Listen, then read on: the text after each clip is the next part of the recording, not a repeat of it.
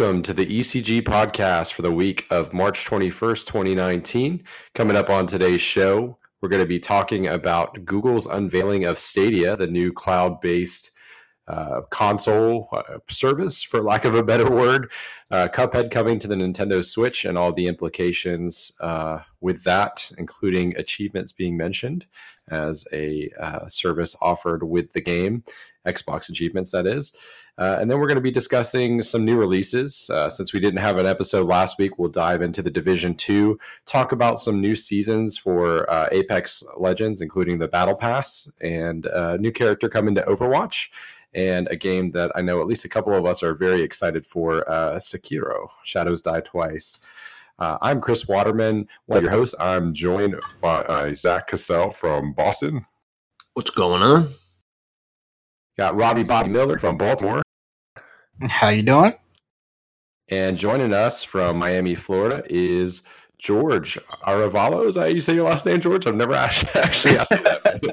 yeah, it's close enough. It's technically a Revelo. Is would be a Revelo. Fair enough. Fair enough. But hey, yeah. what's going on? And George is going to be a, uh, a guest contributor here for um, the next several weeks because ECG is doing a video game March Madness it's technically starting in April, but uh, never mind that. Where we'll be running through the best of the best in both the modern and retro categories. We uh, just did a, a, draft off mic with uh, narrowing it down to 16 games per category, and we'll be posting that bracket on both our Twitter and Facebook page here within the next couple of days. And you know, we'd love to hear what you guys all think. So uh, I suppose let's uh, jump right into it. We'll start with uh, the news here. Um, uh, let's let's start with Google Stadia or Stadia, I guess is how they're they're pronouncing it. Uh, probably the biggest piece of news this week. Uh, the uh, long rumored cloud based uh, gaming platform that will allow you to, um, I guess. Uh, supposedly stream uh, console or PC quality games, uh, 4K 60 frames per second from several different devices, including your telephone, your Google Chromecast on your TV. And, uh, it, you know, this is kind of our first look. Not a whole lot of details about this. Um, they did release some specs in terms of minimal or recommended uh, internet connection speeds, but um, that's that's let's jump off there. Uh, Zach, um, I know you and I have talked um, both on and off the uh, the mic about uh, cloud based gaming and how exciting that is to have something that powerful on the the go. What what did you think of uh, the presentation and and sort of the information that we got out of uh, GDC? Uh, I thought the presentation was uh, awesome. Um, I think that they really nailed that uh, aspect of it. Uh, one thing that I'm kind of concerned about, and I'm sure a lot of people are concerned about, is um, as long as we have you know the internet service providers here in the states, like and everything, I I just have a feeling that it's going to be really tough to run this kind of service. Um, OnLive didn't work out too well. Ouya didn't work out too well. Um, so the track record for this kind of service um, you know, going this balls to the wall with it uh, doesn't have the best track record. And I think Microsoft is doing the smart thing by kind of easing their way into it, um, uh, as opposed to Google, you know, like I said, going balls to the wall. So I think it's super cool, um, you know, that it's an option, that it's a thing, that it's coming this year. So it's not like we have to wait long to see, you know, what it's all about. Um, but I don't. Uh, I just I don't predict it working as well as we would all hope. But I, I'm hope I'm you know proven wrong.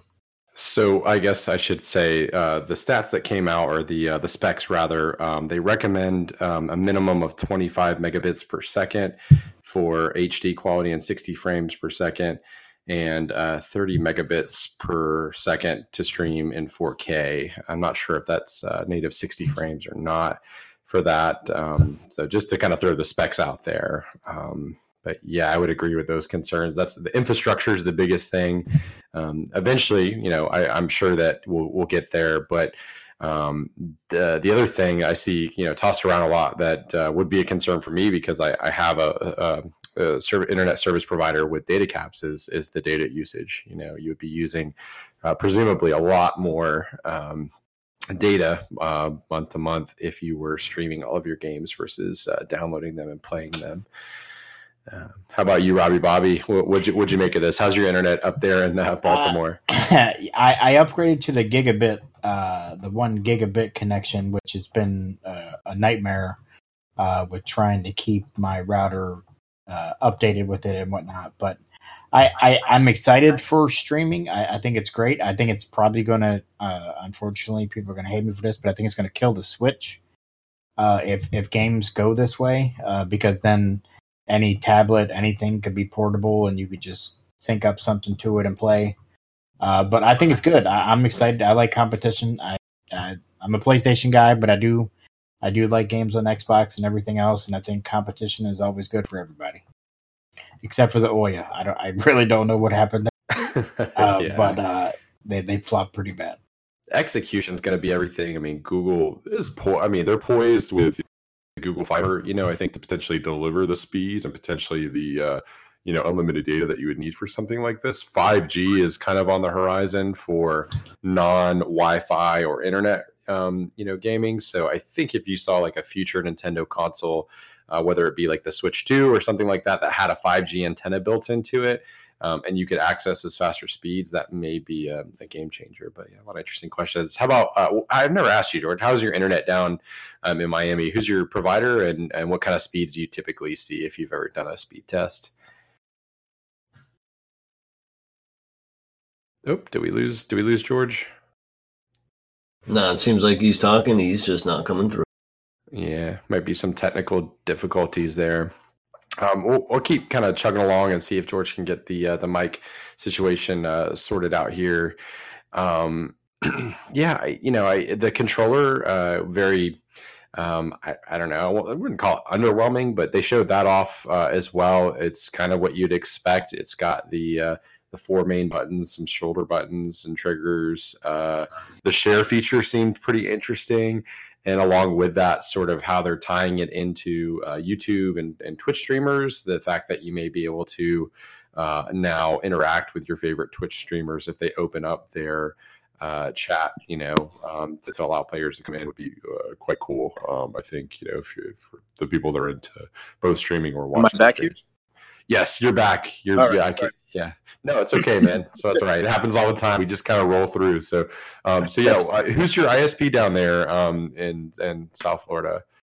Yeah, yeah. What happened there was I just switched from I went from Wi-Fi to the to the internet on the on the phone. So I guess it kind of made things a little crazy.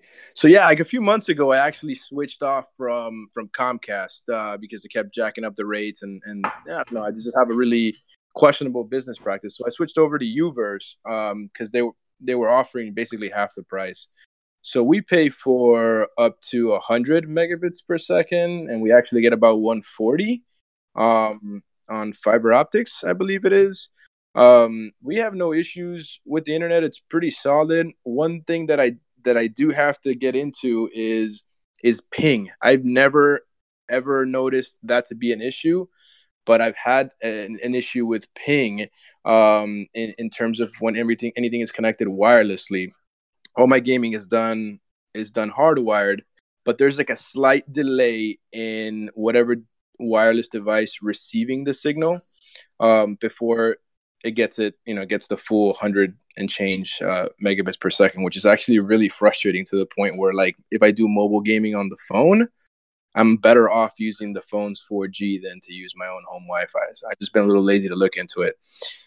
But chiming in on the Stadia, that I have the same concerns about being able to handle, um, you know, those kind of graphics at that kind of speed consistently, um, you know, and making eh, multi with multiplayer being the biggest thing that'll be affected by by by any issues with that.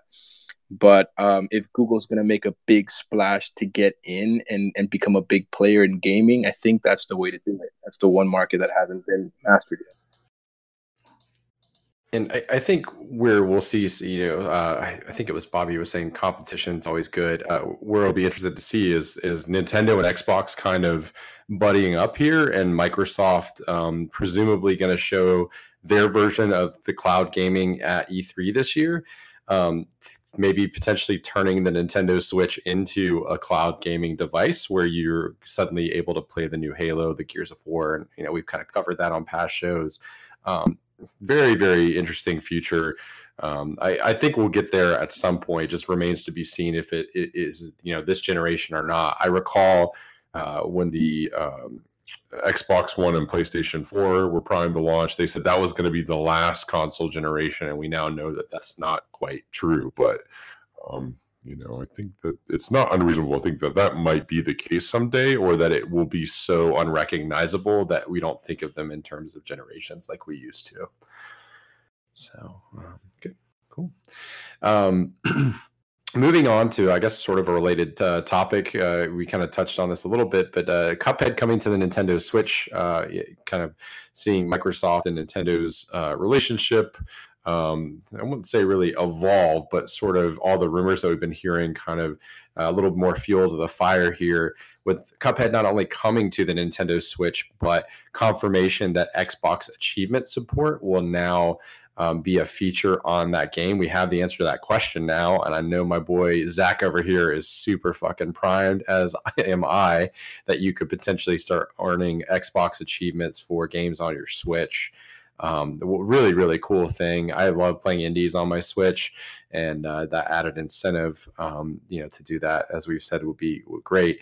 Uh, but you know, Cuphead itself as a game, one of my favorite games the year it launched. I've actually been, um, you know, playing back through some of the expert levels. I'm about halfway through the game, uh, uh, trying to kind of get good or get better, I guess, uh, playing through that. But just an utterly charming. If if you guys have never played this game and you have a Switch, I would say don't hesitate. It's it's fantastic. Um, I am super duper excited about this. One because I only played Cuphead on my buddy's profile that had it. Um, wasn't the kind of game that I will sit down on my Xbox and play. It's totally a game that I will sit down on my Switch and play on the go.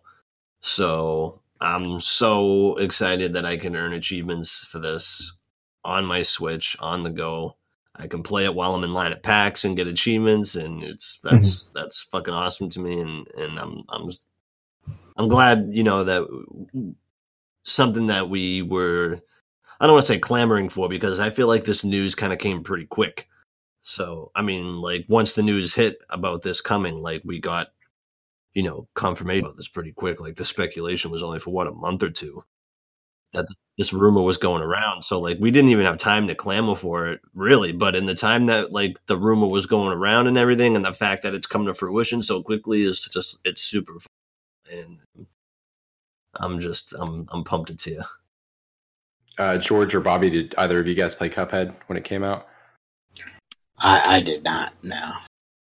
Yeah, negative. I I seen a lot of people play it. I got a buddy of mine who's into those kind of games and and, and kept recommending it to me um i don't know just i i got a, i've gotten a little bougie since we've gotten into the modern world where if it's not a 3d type game I'm, I'm not big in on it. But um but now that it's coming to the switch i've been more open to playing those types of games. So i'll probably pick it up since how much you guys are saying good things about it. Yeah, it, it's you know it's a great game to pick up and put down, which I, I, feel like where the the Switch can you know excel. I mean, don't get me wrong, you have your Breath of the Wilds that you can sit down and binge play, but um, it's also great to have those games that are very easy to start and stop. And I mean, it's it's going to be right at home on the Switch. Again, it's, it is not easy though. Don't let don't, like that's not oh, to say that you can pick the game up, blow through a couple yeah. levels, and put it down. Like you might no, pick that up not. and sit on the same level that whole time. But yeah, it, no, it's it's, it's likely. Fun. It does have that sort of rush uh, that the Souls games offer, where uh, you kind of get your ass kicked for a while by the same boss, but you, you you learn the telegraphs and the attacks, and you get a little farther. In fact, they have a little progress meter at the bottom that shows you um, how far you're getting to the end of the boss fight, and uh, it does add that little level of addiction where you're like, all right, I think I can do just a little better, and and you you know you have measurable progress. It's it's a good way to um, kind of present that, but you don't see the progress meter until you die, so it's not. really a distraction, but um, more of a kind of a inspiration to keep going. So, uh, Cool. Um, anybody else want to add anything on uh, on the, the couple of news topics here, Stadia or the Cuphead on Switch, or you guys want to jump into to the good stuff that we've all been kind of going crazy over? Yeah. All right. I'm going to take that as a uh, as a yes. We can move on. Um, so let's talk uh, Division Two. It's a little indie game. I think they made it for under ten thousand dollars. You know, about four people on the staff. no, no, man, this thing is a is a is a beast. And um, I I will admit I probably haven't played as much as you guys, but I'm fucking loving it. Like I I mean I've only played solo too, and I'm really really enjoying it. Yeah, that um I just I'll I'll get it right out the way that um I do not own the Division 2. Um one because um I played the beta for it and uh I had more fun playing Anthem. So I'm just going to throw that out there. Ah, he- here we go. Wow. Um Jesus. But- I'm, All right. I'm Well, kidding, Zach.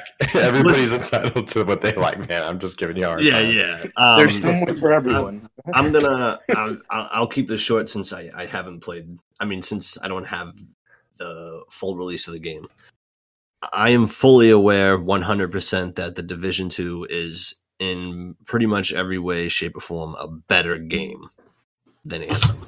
in its current state, you know, certainly, Me- you know, yeah. stability wise and things, I would agree with you. Yes. Me personally, I just have more fun playing Anthem. I'm more invested in Anthem. I I like.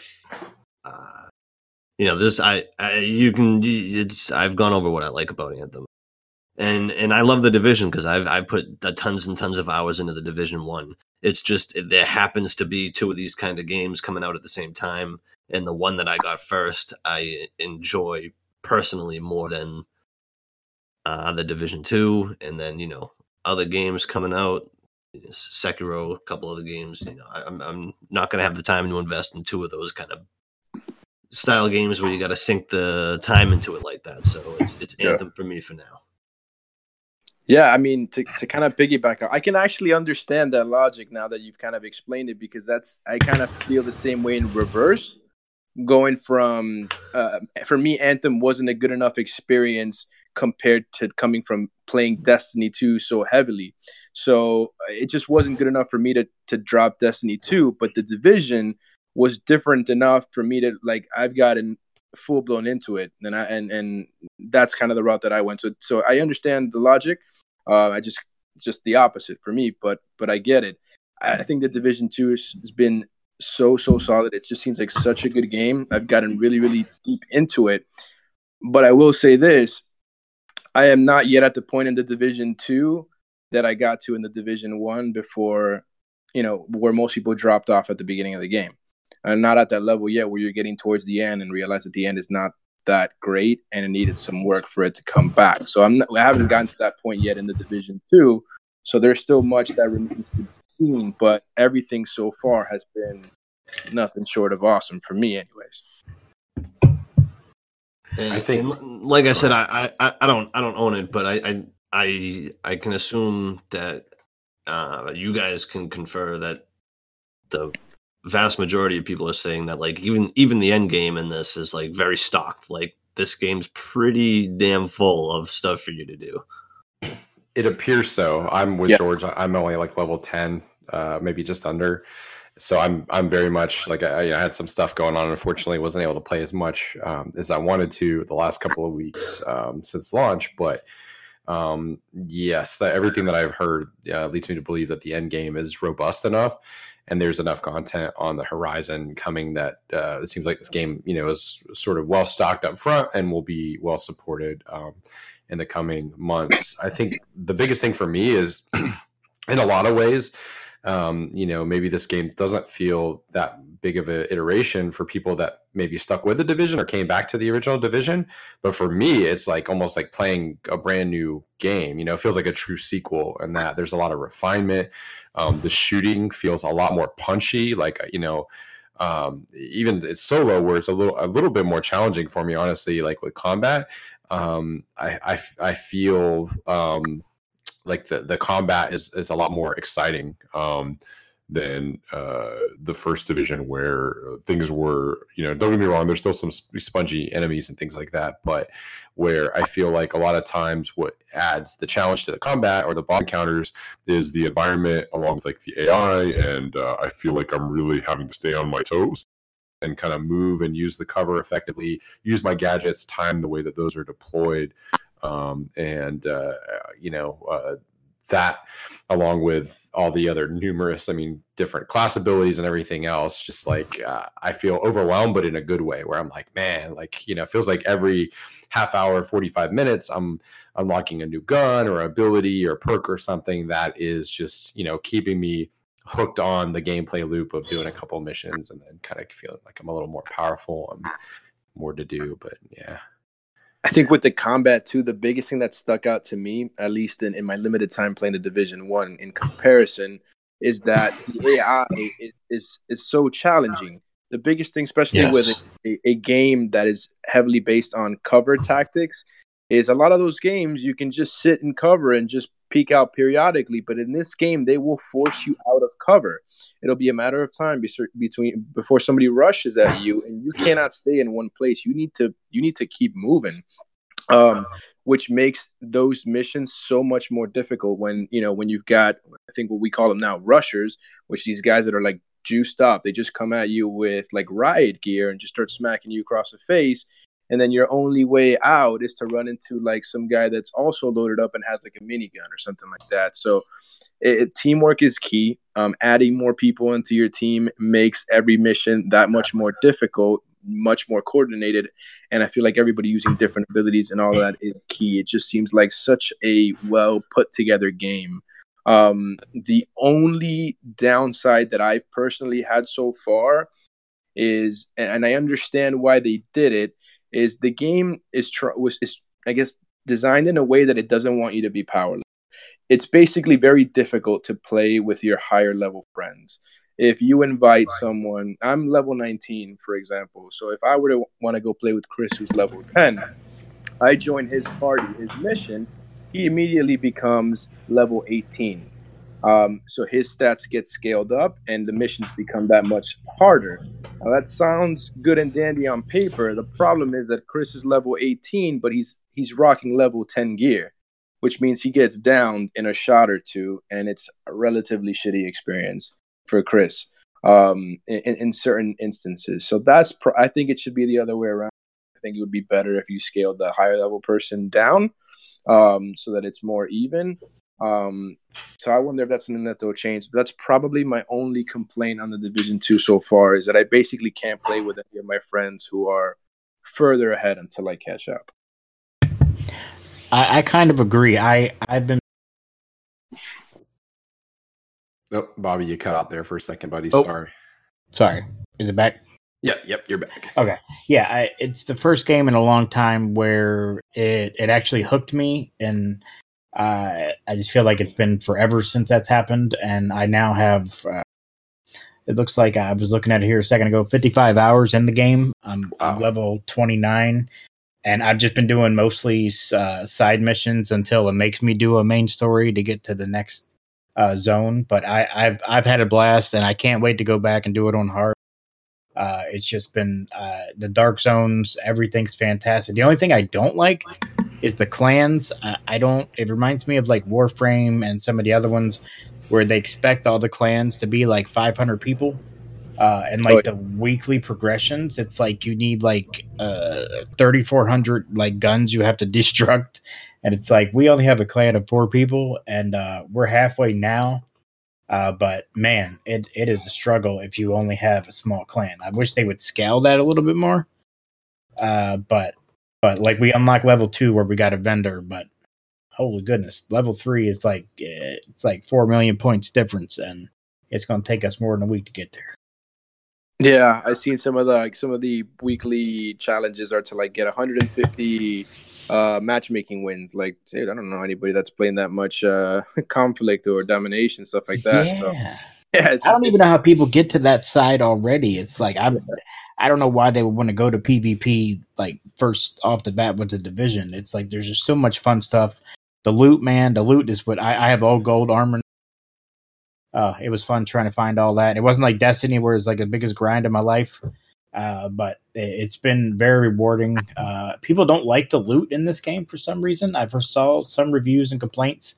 They said that uh, they weren't dropping as much. I don't know where they're playing, but I, I, I get loot all the time.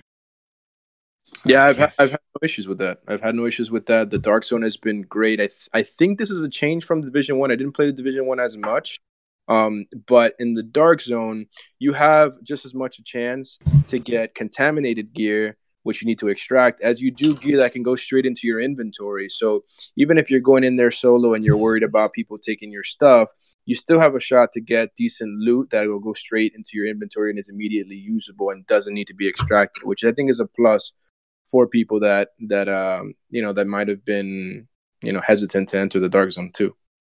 Yeah, yeah, that's I was hesitant. Especially rogue agents. I love shooting rogue agents. well, y'all definitely have me drooling over here. Like, I, I can't wait to to play, especially like some more of the, uh, you know, the t- like that's the thing I've missed so far is the more the team coordinating stuff. That's why I like games like Destiny or Division. I just the timing hasn't worked out, unfortunately. Where I've been, you know, on at the same time and can play uh, with friends, but I'm hoping that that definitely changes uh, after this weekend. But um, I would say, yeah, overall, my impressions have been very, very, very favorable. Um, real quick, just to piggyback off the aspect of teamwork, real quick. Um, since we didn't have an episode last week, huge um supporter of Turtle Rock Games. They announced a new game called Back 4 Blood, and you know they're returning to their zombie roots, uh, co-op zombie shooter. So, uh, just uh, you know, just wanted to throw that out there because it's going to be so good, such a great development team. Like I said, Evolve was underrated, and Left 4 Dead's one of the greatest zombie games of all time. So. Yeah, definitely looking forward to that. Then that's that's my kind of game of games as a service game that I would probably uh, like a, an Overwatch or an Apex that is perfect for jumping in intensely for a couple of weeks and then popping back out. I don't think there's as much of a time commitment. You know, it's fun to do those campaigns, but yeah, I'm I'm equally stoked about that one um, as well. Um, all that talent, you know, primed to to kind of go back to their their roots uh, to do basically a Left 4 Dead clone. You know, the, uh, with the original spiritual successor. Yeah, yeah, spiritual successor uh, with you know modern console graphics. Uh, yeah, sign me up for sure. All right, um, moving into uh, you know, we'll touch briefly on uh, Apex Legends uh, launching its first um, you know battle pass, uh, introducing a new character, uh, Octane. Um, I have not checked this out yet, but I've been playing a fuck ton of Apex up you know, until mm-hmm. this point. Um, I've heard some mixed things about how the battle pass works and the things that you you earn given the price tag and everything, but um, it seems like the character at least has been very well received. Um, has anyone checked out uh, Octane? I, I, think Bobby, you said you did, right?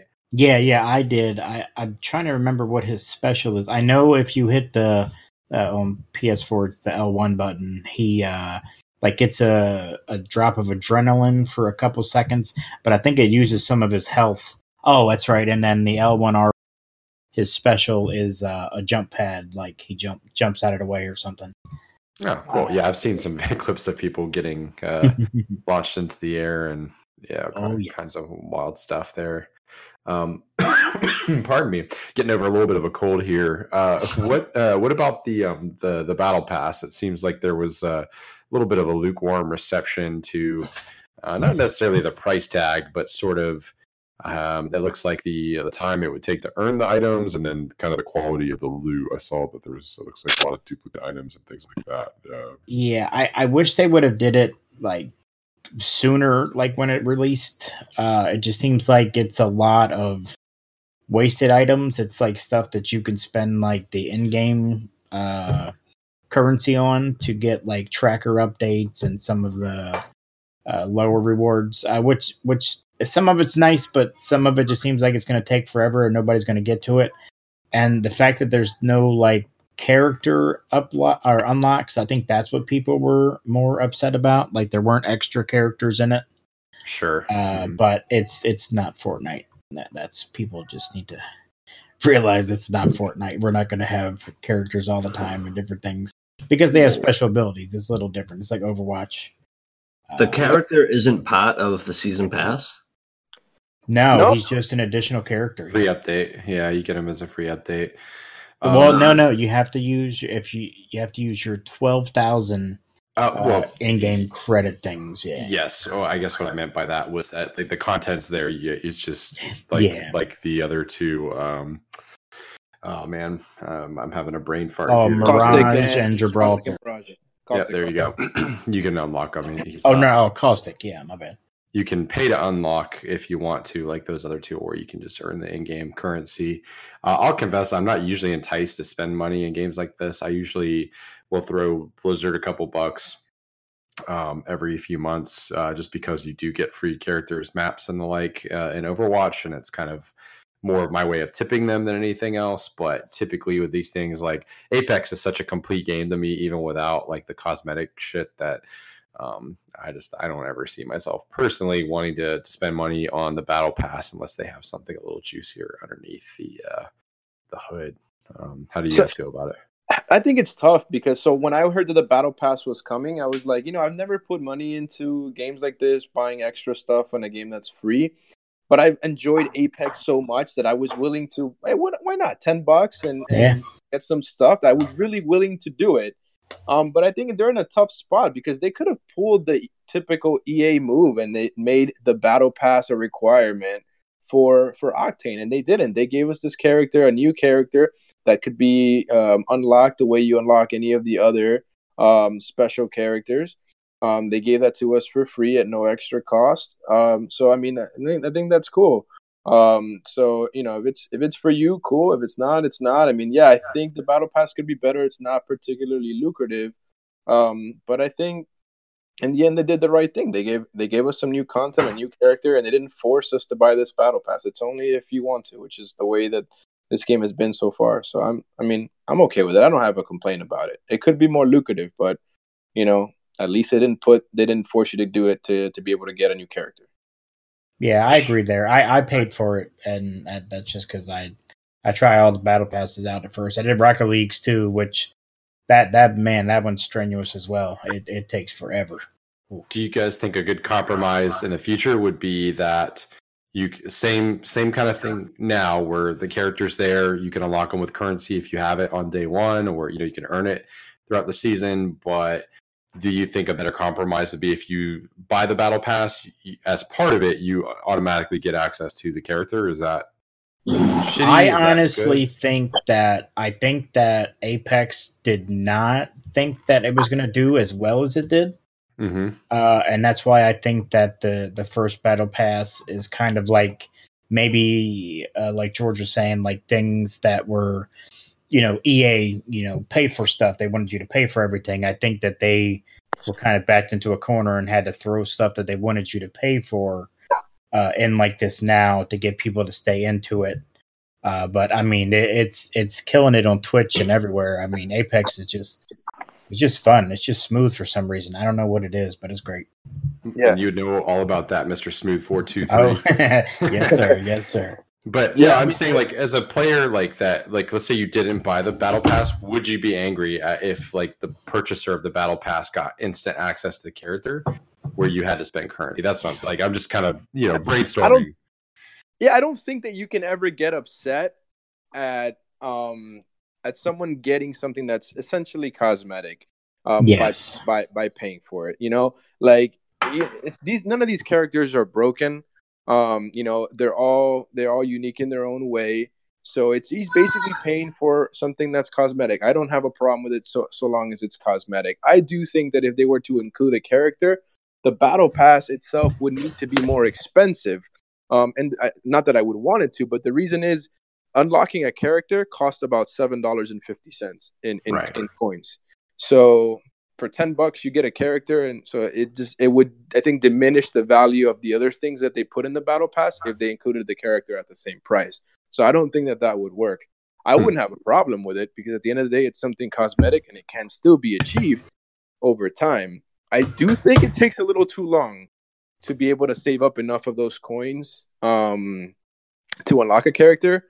Like I still haven't unlocked my second character, and I've got over a hundred games. Um, you know, and I'm pretty solid at it. So I do think it takes a lot of time, but at the end of the day, it's it's a free game. I don't have a whole lot to bitch about or more much to stand on, man. No, I, and I don't get the impression that the internet as a whole is like outraged or anything by this, but I know me personally, I would be more enticed to buy a battle pass if the character was instantly unlocked with it. Um, even if, like, say they raised it the price by five dollars, maybe split the difference a little bit. Yeah um i 15 bucks maybe every two or three months to get a new uh, character plus you know some of the other instant unlocks and then the ability to earn the other stuff would be more appealing for me personally. Just knowing that like right off the, the bat i have something cool that i can kind of get in there and play with but um yeah it's an interesting question. Siege i think siege kind of does that so um their the way that their season passes with you you buy the season pass and you have instant access to the new characters. Um, if you don't buy the season pass, you can just buy the characters with in-game currency. Hmm. Yeah, that's a, a game that I, have dabbled with on the free weekends, but never quite pulled the trigger on. But people seem to really, really enjoy. Um, I don't think it's uh, been. Uh, it's probably been a long time since you've ever seen a lot, anything like considerable bad, considerable bad news come from um, from that game, that ecosystem, and the people that are into it. So. Uh, I don't know if you guys saw the. Speaking of, really quick, not really on the agenda, but the the anti griefing measures that they're implementing to Siege. I don't play the game, but I thought it was funny. I did like, if you shoot your uh, own teammates, it will reflect the bullets back at you and kill you instead of the your teammates if you're trying to team kill, which I thought was fucking hilarious. It's, it was well, it's a huge. It's like very toxic in that community. It's like people. My my buddy is wicked hardcore into that game, and it's very. It's a it's a very bad problem of people team killing, and so I guess the way it works is if you one team kill, not an issue if you team kill again is when it kills you too. Right. Because like because like you know, there's those accidents. Someone runs in front of you with something and you accidentally sure. kill somebody. So you can't punish somebody for that. But like there's been like starts of the round where as soon as the round starts, one person kills the entire team. And yeah, like that's I, I remember that from maybe Counter Strike back in the day. Yeah, uh, playing on PC, things like that. I mean, griefing is always going to be a problem, unfortunately. But yeah, it's always nice when they can not only put countermeasures in, but something that's uh, frankly kind of hilarious. Um, Wish they like would that. do that with Anthem with people that don't drop with you. I mean, hey, that's you know, should drag mechanic. them back to you. yeah, that worked. They, they they they uh they kind of fixed like so like in an Anthem like when you were doing a stronghold and you were trying to progress like if somebody didn't move forward you couldn't move forward but like they changed it so that it's not an issue anymore so stuff like that's Oh, nice. And this is actually a significant update for Anthem coming uh, next week. So if you want to like look up, uh, you know, what that update entails and everything, that's they're they're consistently you know improving this. Yeah. Oh, keep keep us posted. But I have a feeling that I'm going to wait for the equivalent to like the Taken King or Forsaken before I hop oh, in that that's, game. That's May. so the Cataclysm drops in May. That's like their equivalent. That's going to be like their huge I'm pretty sure their first huge like content drop, and that's like sure. their rate and everything like that. So, yeah, I'll definitely keep an eye on it. Um, let's move on really quickly to the Overwatch character. Um, I have not checked out uh, Baptiste yet, but um, for those of you that have, um, you know, give some impressions, maybe a quick description of what the character's abilities are, how they feel to play, and how you think they kind of fit into the meta. That's uh, George. I think was the one who who played him. I haven't got a chance yep. yet. Yeah, yeah, yeah. Can you guys hear me good? Yeah. Oh yeah, loud and clear, buddy. All right. Yeah. Um, I got some time to to dabble um with Baptiste um this past Tuesday. I really dig the character. Um, he, you know, he. I was concerned when I saw the videos leading up to it that he was going to be a little bit um like overpowered. Um, it seemed like he was just gonna, you know, I'm not I'm still kind of new to Overwatch. I've only been playing for like, you know, four or five months. So I'm not that into the competitive scene regarding it. But I know that it looked like he was just gonna kind of fund the meta of just healers and tanks, right? But um but I felt like he could be overtaken. Um his his abilities are basically he's got a burst fire SMG, so it's three round burst, um, which does solid damage. Nothing nothing too crazy, but he's not exactly a pushover either. Um, it's it's it's really really solid. His alternate fire is a regenerative burst. It's almost it's launched almost like a grenade, uh, like a grenade launcher. Um, so it, does, it does require some aiming, and it gives uh, a bit of a burst of healing um, to your allies. Um, where he gets really interesting is both in his movement and this immortality field. Um, his immortality field, it's like he just drops uh, almost it's almost like a grenade it seems. So you have to aim at to where you're going to drop it. And it'll create like a um like an area of effect similar to that of lucio's barrier um sound barrier where you basically cannot die in that in that field. You cannot be taken past uh, i think 20 health. Um however the thing that deploys it is is something like uh you know, like a little mine that's up in the air. So it can be shot down. Um, that's the biggest key, I think, to making him um, viable and not not overpowered, to making him balanced. That is. So, so um, I, I, didn't mean to cut you off, but like, no, so would no. would that work in conjunction with like a Winston? Like, could Winston Shield uh, protect that that thing that's deploying the immortality field, or is it up high enough to where anybody on the other team can shoot it? So, like, you can't protect it. Uh, it can be protected. It Depends on where you put it. So you could put it on the ground, and it's easily seen there on the ground, or you could put a little bit higher up. Um, I didn't try. I didn't directly test out because you know, it was quick play, so it's basically still just chaos and not not a whole lot of teamwork going on. So I I can't say for sure. I would assume that Winston Shield would protect it from being hurt, um, which would you know which would make for an interesting com- uh, combination, which I haven't tested out for sure. I do know that it's it's relatively easy to see. Um, in my experience, in my limited time playing it, it seemed more of a last ditch effort to survive, as opposed to something that you want to hang out in and and take an enemy down with, you know, over time. It's more of like, holy crap, we need a last ditch effort to stay on the point. Let me put this down and buy us some time for them to like heal you up. Um, it can survive a lot of things. It can survive Junkrat's uh, ultimate ability. It can survive the D.Va Bomb. Um, basically takes anything. So if timed right, it's it's huge. Um, but it can be taken down. Um, you know, it's it's over time. I'm sure players are just gonna work around it. As soon as they see a Baptiste here, they're gonna think twice about when they let off an ultimate ability or things like that. Um, it didn't it didn't seem overpowered. Um, but but yeah, it can. It, you need to shoot it down and shoot it down very quickly. It, it, it goes down pretty quickly once it's shot, so it doesn't take much. Um, that answers your question best I can.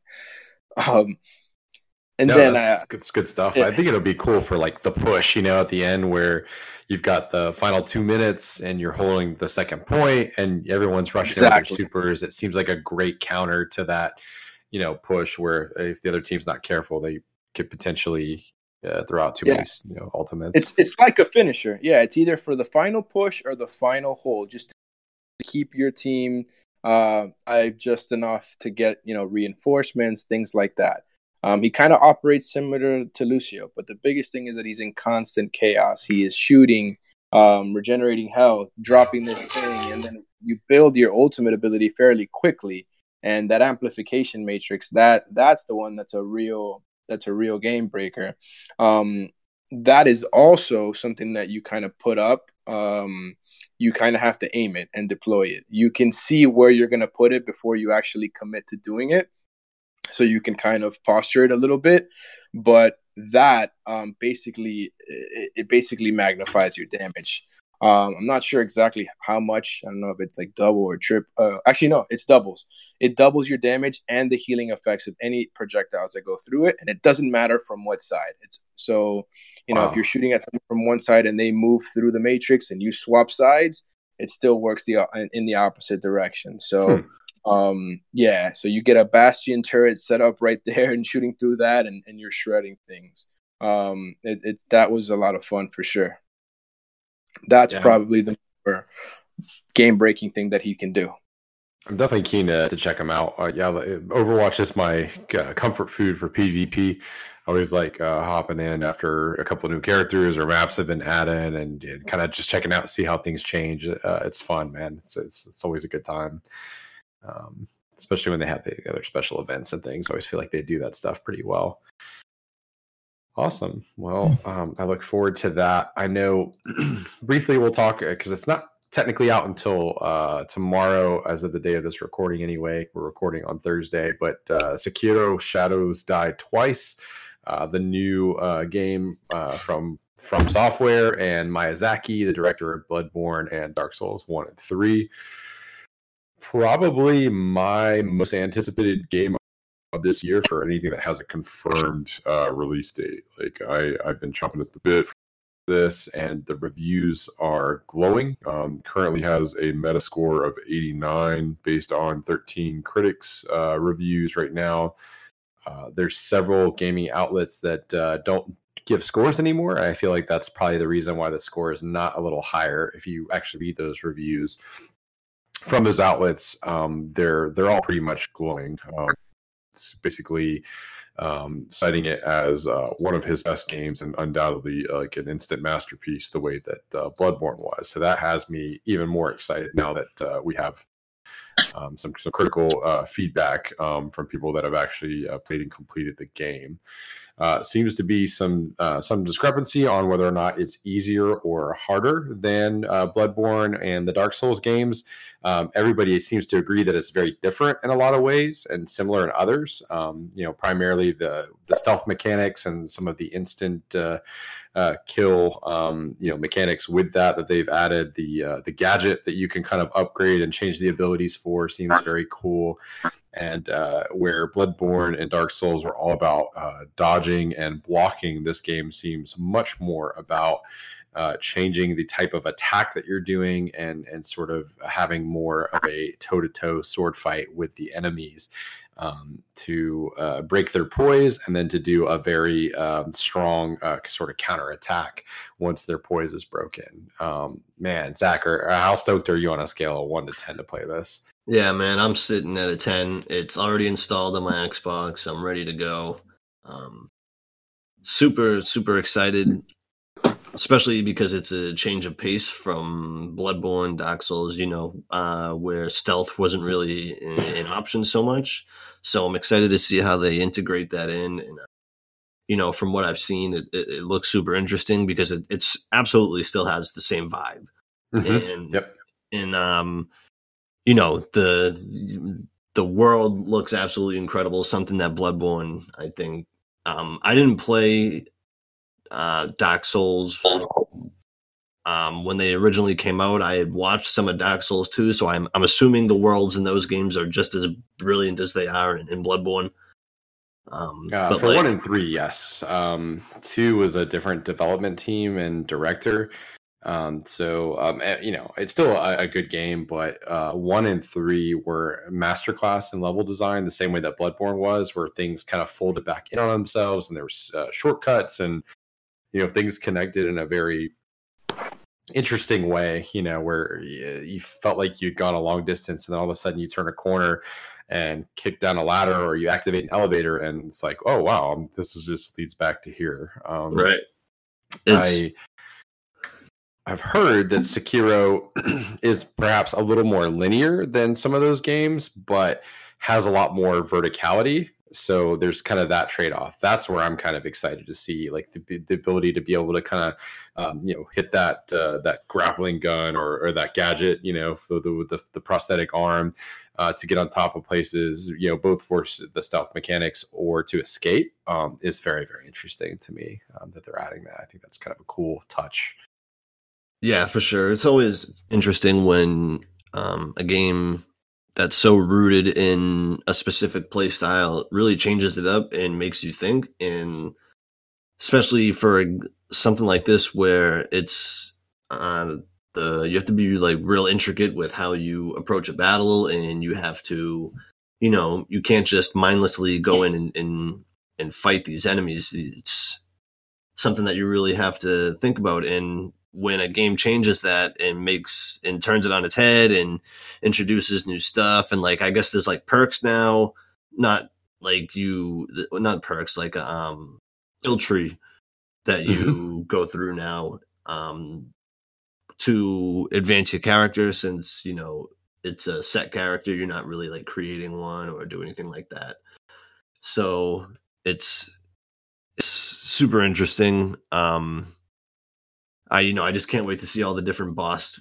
the boss battles and everything and you know they're all so varied in Bloodborne and like each one was just so unique and you know I'm the environmental storytelling I can't wait to see you know all of that it looks like to be much uh, more story driven um, yep. from what I've seen so I'm, I'm, very interested to see how they approach that too um, just every everything about the about the game is just absolutely incredible and I, I can't wait to to dive in and, and hate my life and love it love it at the same time so i um, I'm really looking forward to playing, and I, and I can't wait to talk about it uh, next week with you after you know on the episode after. Hour and thirteen minutes at least if it comes out uh, at midnight East Coast time. I have not checked, so I'm, i may stay up a little late tonight to check it out. Uh, a couple things worth noting: they did away with both the PVE and PvP um, cooperative or competitive stuff, so there's no longer going to be any other player involvement, which is a little bit of a bummer, I'll admit because um, I always thought that added an interesting dimension.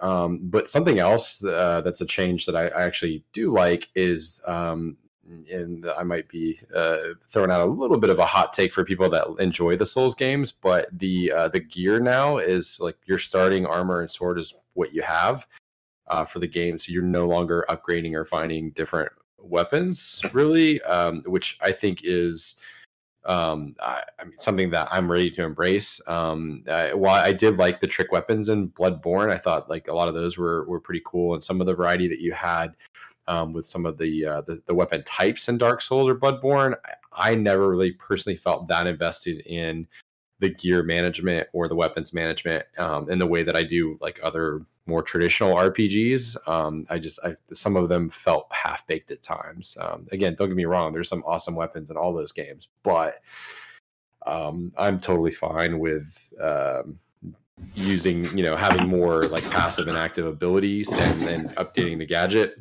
versus you know trying to to optimize like a particular weapon or armor set uh, for this type of game. I don't know how you feel about it, but um, yeah. Uh, I, I, I think that's cool. Um, that doesn't really bother me at all. Um, yeah. I'm, I'm because they implemented, um, you know, you you get new equipment. I guess you're not really getting new weapons. Like you get new stuff for your your prosthetic arm is what I believe you're mm-hmm. you're going to be yep. upgrading uh, instead of weapons. So uh, I'm super interested to see, you know, just all the different things that we're able to do. I've kind of been um, in the dark about the game, so I don't really spoil anything. So I don't know all the stuff that he can put into his arm. I've only watched one or two videos, and what I've seen, it's same. Mm-hmm. It just looks uh, super cool. So as far as the taking the multiplayer aspect out, uh, I'm kind of uh, on the fence about it. I, I don't mind, and it, it's at the same time, it's like cool to be invaded and have another player come in, and like you have to yeah. worry about the player while you're worried about you know the the um Chris goes all yeah, about that. And uh, so oh, it's another story for another day, man. Oh, yeah, to, i was trying to help one of our friends uh, through his first Dark Souls playthrough. He was having a tough time, and one of our other friends uh, thought it would be funny to find where we were and invade us. Um, and I, I really wasn't feeling playing that night at all. I just wanted to help him get through the party he was stuck, so I could go back to whatever we were playing yeah and but, uh, so anyway but i'm sorry go ahead. no no no worries. It's it's it's, it's always good when you talk about something you get those memories to flashback yeah uh, but uh, memory is one way to put it. Um, it's also cool at the same time though because now it forces rely on yourself and to adapt and overcome in a situation instead of you know calling on somebody to come help you sure. accomplish something so like i feel like that's going to give you a bigger sense of accomplishment like if you were the type of person to call in your friend if you're able to defeat this boss by yourself so I don't summon personally, um, but I like having the option to help you know people that are maybe wanting to kind of be gently eased into this. But the thing I'm, I think I'm going to miss the most, besides the invasions, which like it was always great to have somebody come into your world. You do a little bow, and everyone emotes for like two minutes, and then you just fucking you know uh, all the different crazy stuff. But the thing I, I think I, I will kind of miss is um, messages on the ground. You know, like to to kind of lead you to secrets or um, Very true. just the, the jokes, you know, like I always felt like that was kind of a funny part of those games, you know, even if they weren't leading you to a secret or alerting you to an ambush ahead, like even just like the try jumping, you know, on the side of the cliff, like shit like that is just like, um, I feel like it kind of, it just, that makes me feel like I'm in a from game, you know, when I see those kind of things on the ground. So I think I'll probably miss them, but I don't know, maybe not. Um, one of the biggest things of Bloodborne, though, and and they did have the messages on the ground uh, in that and everything, but as far as Bloodborne goes, like when that game came out, um, it's the word of mouth that really blew it up, and True. like everywhere on social media, man, like all the game groups I was in were talking about it, and like, oh man, you guys get to this part? Did you get to this part? You see this over here? Like, how'd you beat this boss? How'd you do this? So like I feel like it will still get that. It's just not going to be in game. Like these this From's games get people talking so much because of how difficult they are and because of the sense of accomplishment you get from achieving something. That I feel like it's community and the way that people talk about it on on uh, social media and everything is just way different than most other games. And Yeah. I trust I trust Michael Zaki as uh, as he's known from uh, Prepare to Try. If you guys uh, watch that uh, Let's Play show, um, highly recommend it. Even if you don't play these games, it's very funny. It's three uh, guys from the UK uh, bashing their heads against the wall, getting through each of these games kind of one at a time. But um, but yeah, I, I trust you know Miyazaki. He's a, he's a brilliant um, game director. He's a brilliant level designer um you know again the the reviews i, I just man there's not really much else to say at this point until I've got my hands on it but um i yeah, my hype levels at 11 so. I I just I, I really hope more people like give these kind of games a try because like I I was one of that like held off for a long time because of the difficulty level and all that, but the gameplay is literally like Bloodborne is without a doubt top 3 if not the number 1 like gameplay wise the best I've probably ever played. It's so tight, it's so well done. Everything about the gameplay game is refined to a T and like I'm so excited to see that carried over into this game and like I I wish people would give it a chance to like dive into that and like get enveloped in it because like it's it's really like truly something special. I, I have managed to pull a few people into these games over the years, and uh, yeah, I would agree. Like for me, the hardest conversation is always Bloodborne, Bloodborne versus Dark Souls. Uh, picking my, you know, my favorite. Uh, it's probably become Bloodborne, but I think because of its legacy, Dark Souls, uh, I still have to kind of put slightly above it. But in terms of like replayability, boss fights, and everything, the one game that I enjoy the most, uh, maybe it's because it's so recent. Um, Bloodborne is definitely you know my preferred out of the two, but so yeah, we'll have more to say on that probably next week. Um, not probably. I, I can tell you, I'll definitely be putting a, a fuck ton of hours uh, between you know Division and uh, Sekiro. Um, let's go ahead and round out the show. Um, don't have to go too wild here, but I thought it'd be kind of cool to talk about um, some of our our favorite uh, DLC. Um, could be from any era, any game, doesn't matter. You can pick one or a couple. Uh, Adam uh, was able to um, help us with our tournament bracket, but he had to go um, for the evening before we started recording the episode. He wanted me to know that uh, Minerva's Den from Bioshock 2 is uh, his um, yeah, personal favorite, which uh, I, I confess I've not played, but um, I've heard nothing but uh, but great things about it. Uh, since you're the, the guest of honor, uh, George, why don't you uh, tell us uh, if you have a favorite DLC or a couple, you know, DLCs um, that uh, that stand out to you? Um, relatively new concept in, in gaming DLCs, but yeah, do you have a couple or one? Yeah. Um. So I've I'm actually pretty anti DLC. Not in the sense like I don't have an issue with it, but I've actually managed to stay away from to avoid play like. I have a hard time replaying games. So usually, uh, if I you know I'm big into a game, buy it right away, beat it. But it's hard for me to come back to it a certain amount of time later and add to it. Um, but one thing that did stick out, I I, I want to make sure that I I'm not speaking out of turn here. Was Thane part of? Uh, remember the character Thane Krios in Mass Effect? Mm-hmm. Um, Did he have a DLC in, in involving um like his backstory, or was that Um, part of the actual game? Uh, I don't believe so. I now I have not played the Mass Effect three on uh, not all of the DLC in Mass Effect three, so I can't speak to that. but I believe that, uh, to my knowledge at least, uh, all of his backstory comes from his loyalty mission and two uh, in his recruitment mission. Um, if you're referring to the Citadel with his son and that whole thing, without getting into spoilers. Oh, right, uh, right, right. That is his loyalty mission. Um, the uh, Mass Effect 2 DLC was the Lair of the Shadow Broker.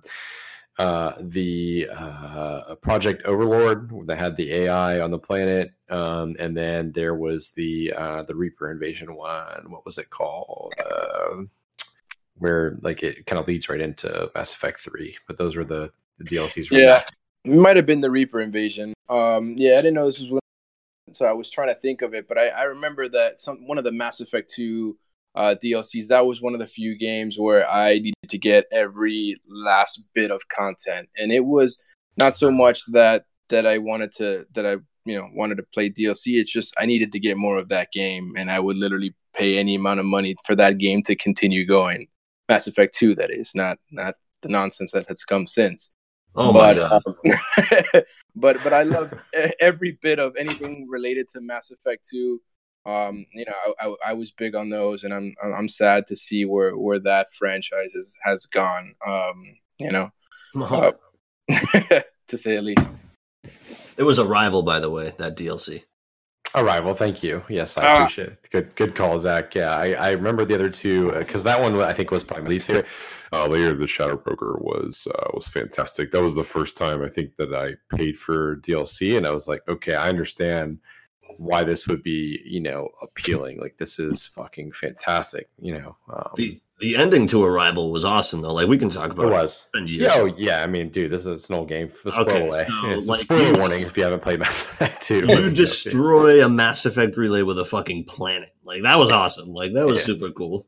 Mm-hmm. Yeah, definitely. Uh, no, I mean it had some good bits too. I just uh, you know that speaks more to I think the quality of the uh, the DLC, but um, that was my I think my least favorite out of them. But they're still very very cool. Um, introduced uh, some uh, characters like if you were a fan of the books. Um, again, I'm having a brain fart. It's getting late, but the doctor who's uh, main character in one of the Drew Karpyshyn books pops up in there. She's got a history with. Um, Anderson. Um, so it's kind of that was a neat little Easter egg if you ever read the the books. Um, excuse me, which were fantastic. You know, same writer of uh, the original Mass Effect, so they had you know a lot of continuity and quality. Uh, what about you, Robbie? Bobby, you got a favorite uh, DLC? I I do. Uh, it's a bittersweet one, but uh, the Taken King from uh, Destiny.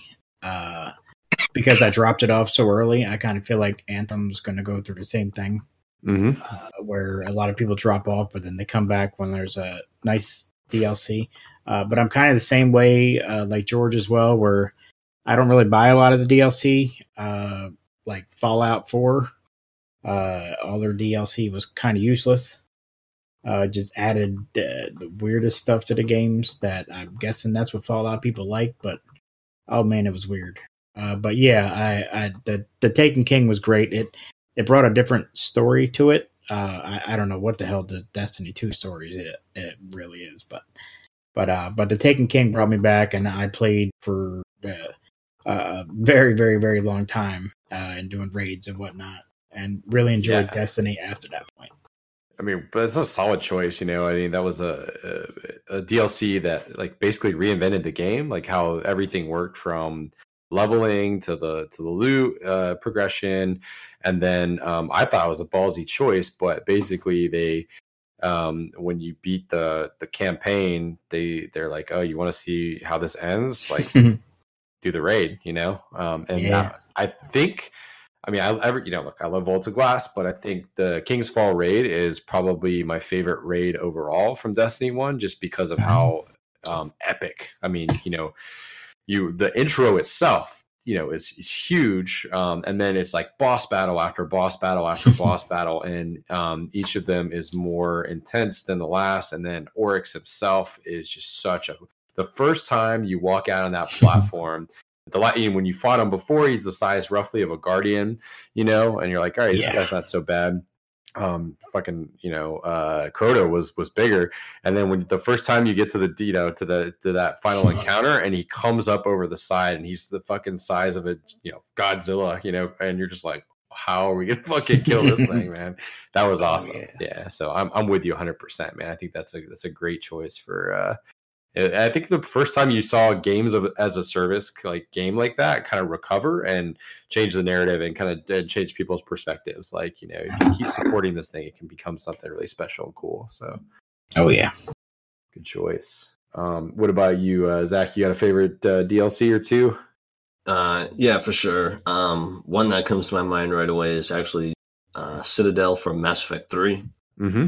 Um, absolutely phenomenal piece of DLC that really, um, you know, like everyone said, should have been included in the game in the first place because you, you know the whole debacle with how they you know really bungled the ending to that game. That's one way to put it. Um, Now, refresh my memory. Is that the one that's like more character driven? It's more of like a good par- goodbye party takes Yeah. place. Okay. Yeah, so that was like the Citadel DLC was the one where you like it was supposed to take place before you, the end of the game, like Mhm. before you went off to fight the Reapers and everything. You threw like a big party at your apartment and everything, and like it just had so many great character moments, and everybody had their time to shine, awesome. and it was just it was so brilliant. Like Grunt being your your your door. Your your bodyguard at the door and everything, not letting people in was just so hilarious and like it just had a ton of really good, you know, character, like I said, character moments, heartfelt moments, and uh, that DLC was just uh, super well done. And I understand it was like a fan service because of what happened, but man, they really knocked it out the park. I never played it. You know, I, that's the one I had the regret that I never checked out. I think that might be the only one that I didn't get to because I, I kind of was, you know, burned out on that point and just It's worth it. exhausted. But yeah, maybe I'll go back like every couple of years, especially with backwards compatibility now. I like to go back and, and play all those games. Um, I'm still hoping for an HD. Like I want a Resident Evil 2 remake of Oh, Mass Effect. dude, don't don't don't, uh, don't tease me, man. Uh, you know, I fuck. Especially if they put massive the Mass Effect two, you know, slash three slash whatever engine with the first game, and because the combat was the worst part about Mass Effect one, but it's like one of the best stories. Like the combat and the, the fucking uh the Mako, you know, bits. But if they if they refine that, oh my god, man. Yeah, Jesus. that would that would be so incredible. But my other my other DLC that I thought, uh, really really well done was Undead Nightmare for Red Dead. Oh yeah, solid choice. Uh, a- absolutely phenomenal. I remember that. They finally introduced uh, Bigfoot, which was like the big room. in Red Dead Redemption was that he. So, you know, when when they finally introduced him and everything, it was it was hilarious, and he could talk, and and uh, you know, John becomes the zombie at the end, and it was it was just a really quality piece of DLC that they didn't absolutely did not need to put out, and it turned out to be just phenomenal, and it was so much fun. robust too if i remember right like that was a pretty robust piece of content like it it IGN Again. gave it a ten. Did yeah okay yeah i i did, did not recall that but i mean i just in when I say I, in terms of like it didn't feel like it you know felt like standalone stuff like i feel like for Yep. a while a lot of the dlc that you saw felt kind of tacked on and and kind of meaningless in a lot of those games in that era and um, that one felt very substantial if i remember I would- right I would say like the equivalent to a game in today's in like uh, ecosystem would be Blood and Wine for Witcher Three. Like that was very Yeah. like lauded as or touted as like absolutely incredible. It even won like best RPG. I'm pretty sure at the Video Game Awards, and it was DLC. So like that's the equivalent of like how incredible Undead Nightmare is. Yeah, it's been a been a hot minute, man. But uh, I definitely I'd agree with you. That shit was uh, was quality. It was fun.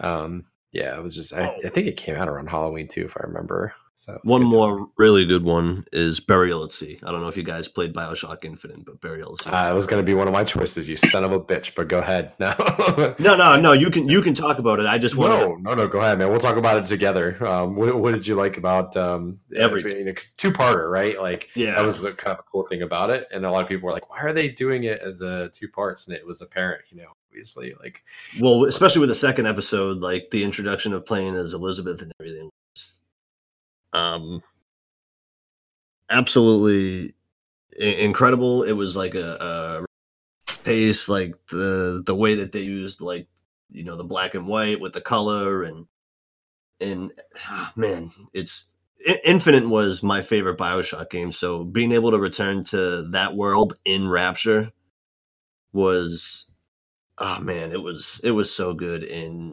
and I I loved that story so much and I really really um don't remember a lot of my friends playing and everything, so I didn't really get to talk about it much. People, but like, what an awesome piece of DLC! I, will let you go into it more, but like, they they killed it.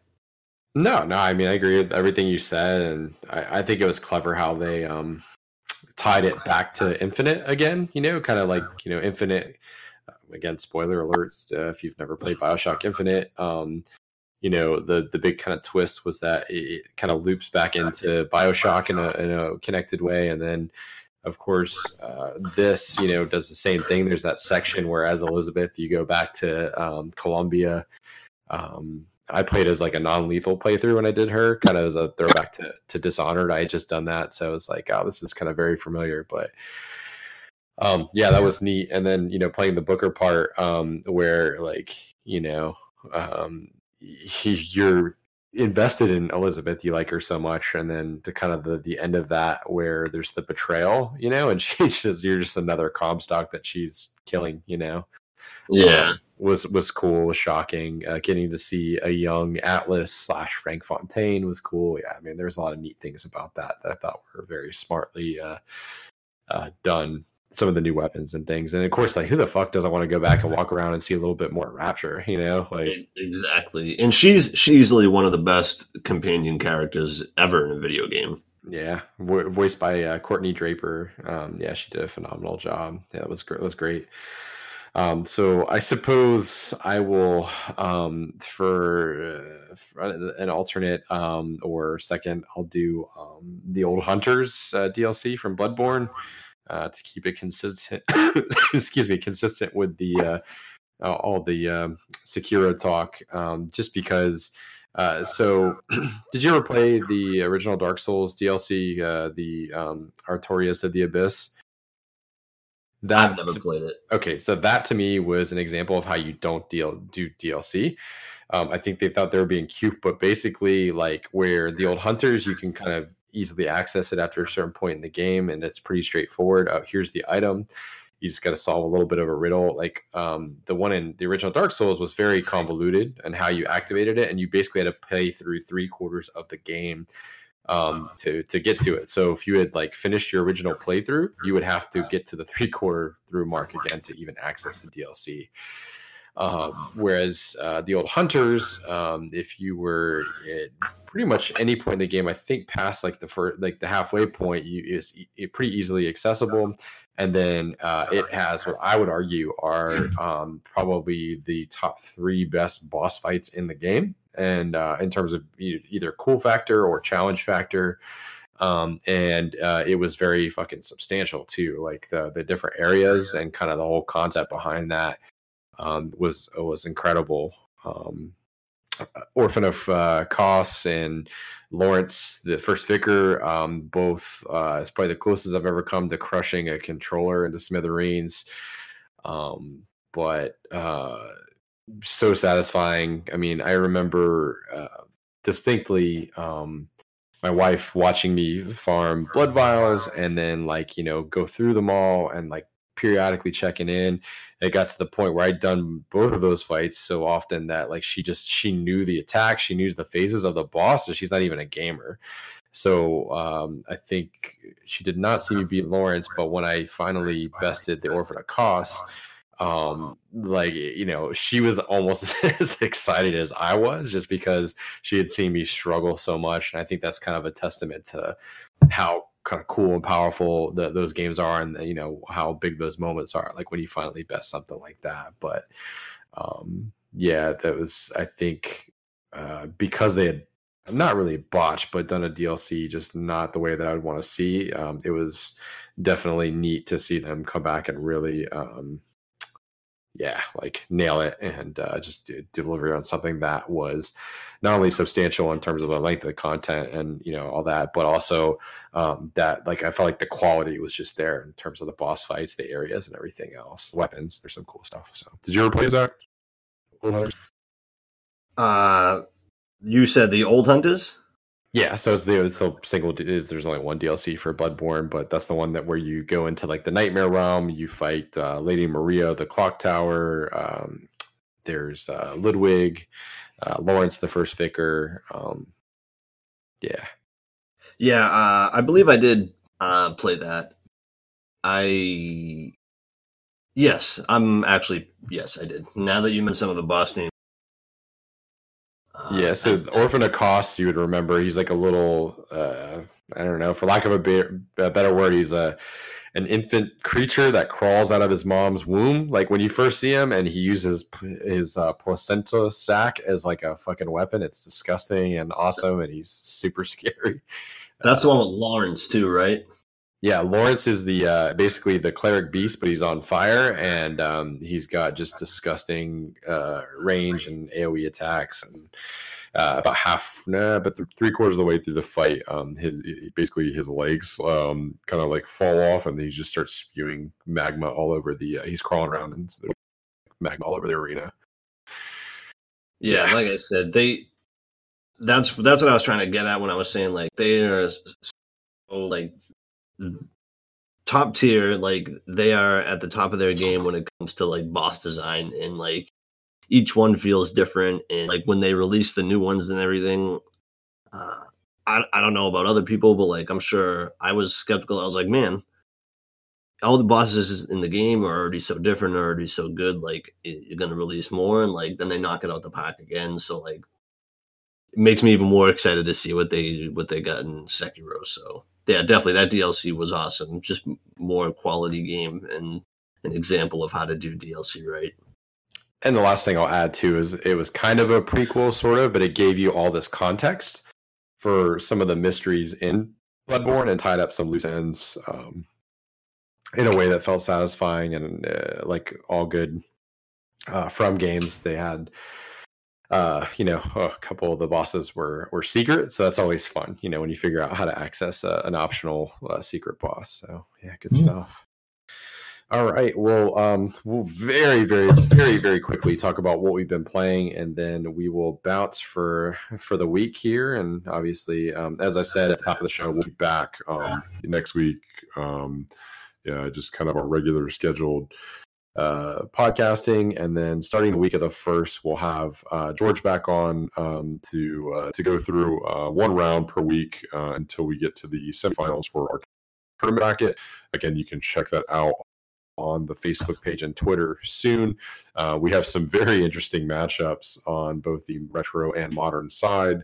Uh, to give you a quick background on how we did that, basically, we took all the nominees, we did it snake draft style. Each person got to pick a game, and we did that until the bracket was was uh, was filled. So um, that was basically our uh, our process for selecting the final games. But uh, yeah, just wait wait till you get a look at that um, that bracket. We have some tough choices to make even the first round. Uh, we'll again because you're the guest of honor, George. We'll start off uh, just real quick, man. What you been playing lately? yeah, I mean, I, yeah, I've, I've pretty much talked about the the stuff I've been playing the most right now. I'm pretty you know deep into the division two, getting back in Overwatch with the new character and getting in as much Apex as I can in between. So it's been a mixture of those three for the past two weeks or so. Fantastic. How about you, Robbie Bobby? Uh, I, am pretty much the same. I, I Apex uh, when the season pass uh, or battle pass came out, and then I've just been playing the Division Two nonstop, and I'm going to play after the show. Excellent and uh, Mr. Zach. Yeah, I am uh, still going balls to the wall with Anthem. Uh, trying to get my javelins up to master uh, masterwork javelin and legendary. Um, yes, trying to build those up. You know, uh, make myself stronger and everything. Uh, they're releasing some uh, new like legendary missions that are going to be a lot tougher trying to bulk my guys up to be able to run through those. I'm having a ton of fun still. Uh, you know, despite issues, um, they're really you know improving the quality of life. So, uh, um, yeah, that's pretty much all I've been playing. Excellent. Uh, for me, it's been a, a, little bit of the division, uh, a little bit of Apex. Uh, I played through and beat Ape Out, which George, if you want a, a cheap, fun game for your Switch, uh, it's it's great. It's a top-down kind of arcadey. Uh, it's, it's, very similar to Hotline Miami if you ever played that, but you're an ape that is uh, each little mini campaign. You're uh, smashing guys with machine guns, throwing shit across the uh, the map, and just basically wreaking havoc. Um, can't recommend it enough. Cool soundtrack. Um, but yeah, I played through and beat that, and um, I have been slowly working my way through um, Cuphead on Expert. I'm about halfway done. Um, just uh, something I never did, but uh, trying to round out my achievement list. I've got the beat the game on Expert, beat Mr. Dice Man without getting hit, and those are the only two achievements I have left. So um, I got my work cut out for me. But uh, looking nice. forward to diving into more Division and uh, Sekiro uh, when it launches in what do we got here? 43 minutes so. All right well um, where can everybody uh, find you? Um, george you can plug your instagram your gamer tag well, whatever you like man. Where can we find you? Um, my uh, instagram is uh, george j-o-r-g-e underscore. My last name a-r-e-v-a-l-o uh, zero seven um, that's pretty much all I all I really use. Instagram is sick one. That's I space sick space one space I. For your uh, gamer tag. Yep. All right, perfect. And uh, Zach.